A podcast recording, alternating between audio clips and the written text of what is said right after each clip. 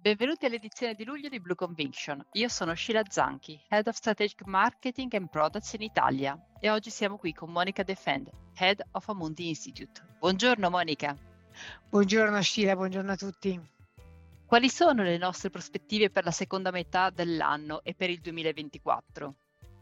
Eh, grazie Sheila della, della domanda eh, che mi permette di darvi una breve anticipazione veramente in pillole di quello che sarà il nostro outlook per la seconda metà dell'anno che verrà eh, pubblicato davvero a giorni. Beh, innanzitutto abbiamo avuto una prima uh, parte dell'anno che ci ha, su, ci ha, superato le nostre uh, aspettative, sia in, in America che uh, in, in Cina Purtroppo andremo ad affrontare una seconda metà dell'anno con una crescita globalmente più tiepida. Pensiamo, contiamo di uh, finire l'anno con una crescita del PIL al 2,9%. Ci aspettiamo infatti che l'America entri in una recessione uh, blanda, niente di uh, niente di drammatico, ma uh, dovrebbe accadere tra la fine del terzo trimestre e il quarto trimestre, continuare anche nel primo trimestre del 2024. Le ragioni di eh, questo rallentamento sono l'inasprimento delle condizioni di finanziamento che alla fine peseranno sulle tasche dei eh, consumatori americani. Mentre in Cina è un pochino più complesso, i dati che sono usciti eh, ad aprile e a maggio confermano un secondo trimestre molto più basso delle, delle attese e questo anche eh, in questo caso ci ha fatto eh, rivedere le, le attese di, di crescita al ribasso. Eh, inflazione, che è il secondo elemento importante in modesta correzione, ribadiamo il concetto che comunque sarà molto difficile arrivare a fine 2024 rientrando in quelli che sono i target obiettivi, obiettivo che si sono uh, stabilite, stabiliti le, le, banche centrali come la Fed o la, o la BCE.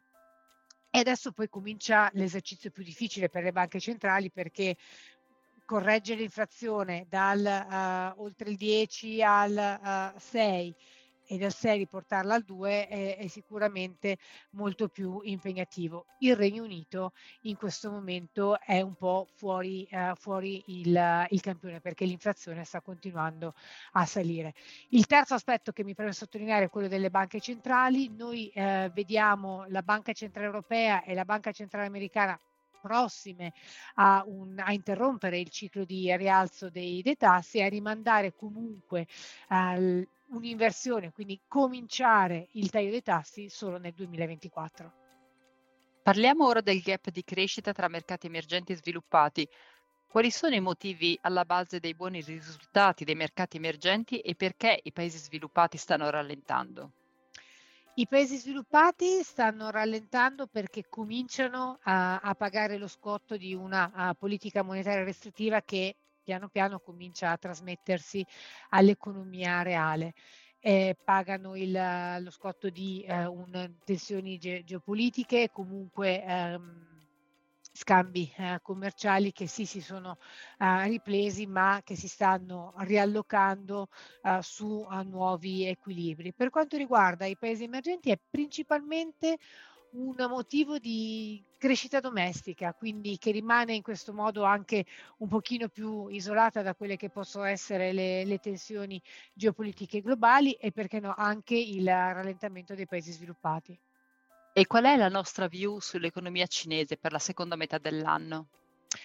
Come ti anticipavo prima, abbiamo progressivamente eh, visto a ribasso le attese di, di crescita della, della, Cina, principalmente perché eh, ci aspettiamo una uh, performance del secondo uh, trimestre uh, abbastanza debole in, in, termici, in termini economici. Quindi per aspettarci poi una ripresa modesta nella seconda metà uh, dell'anno ci attendiamo una combinazione di un uh, stimolo, mini stimolo monetario, una moderata espansione uh, fiscale e comunque ancora supporto al, al settore delle, del, del settore del, dell'immobiliare. Ecco, noi abbiamo un uh, eh, 5-7, potrebbe anche essere un 5,5, ma se davvero dovessimo andare al 5%, che è l'obiettivo ufficiale eh, del, del, governo cinese, questo significherebbe uh, avere una recessione tecnica. Per questo motivo pensiamo che questi tre stimoli combinati uh, verranno implementati. E quali sono i rischi da monitorare per il secondo semestre?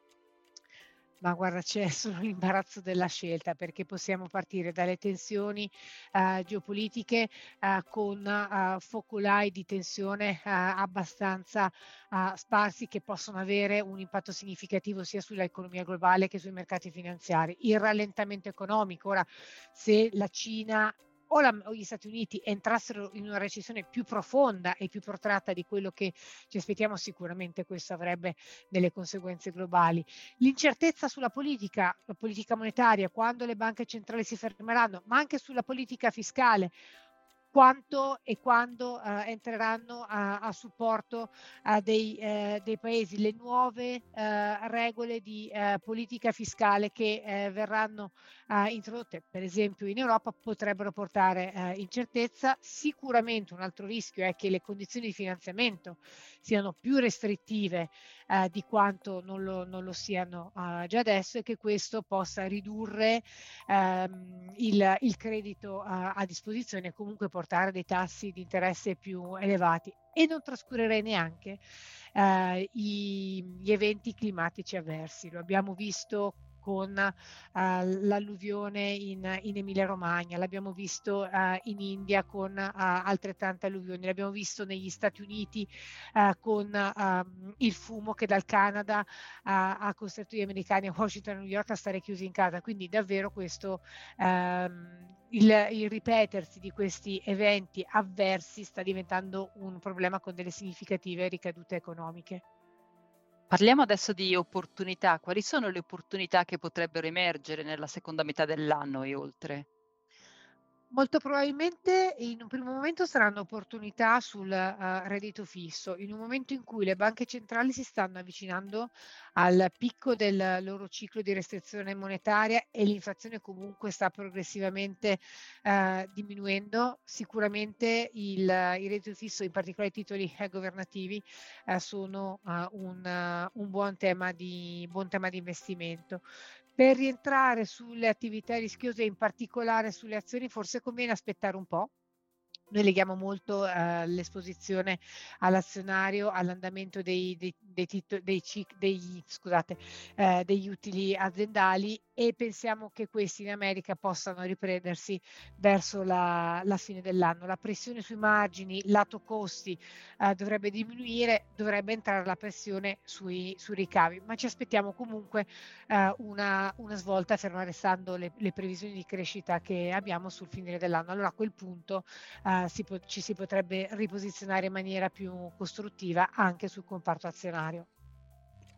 Grazie Monica. Per concludere manteniamo un orientamento prudente in considerazione della crescita bassa e dell'inflazione elevata e guardiamo oltre il rallentamento ciclico per ricercare le opportunità che si presenteranno. Monica, grazie ancora. Grazie mille, è sempre un piacere e ci sentiamo il mese prossimo. Arrivederci a tutti al nostro prossimo appuntamento Blue Conviction.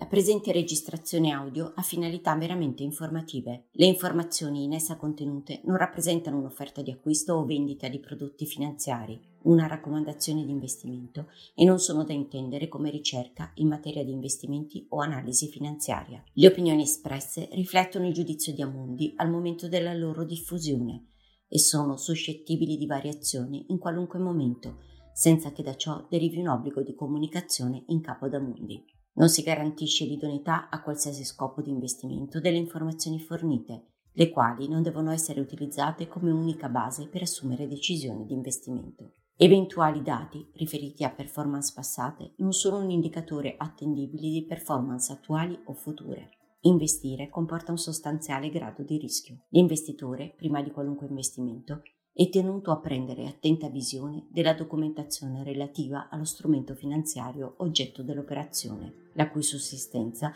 è disposta dalla normativa vigente. Le informazioni contenute nella presente registrazione audio non sono dirette alle US person, così come definite nel US Regulation Act della Securities and Exchange Commission.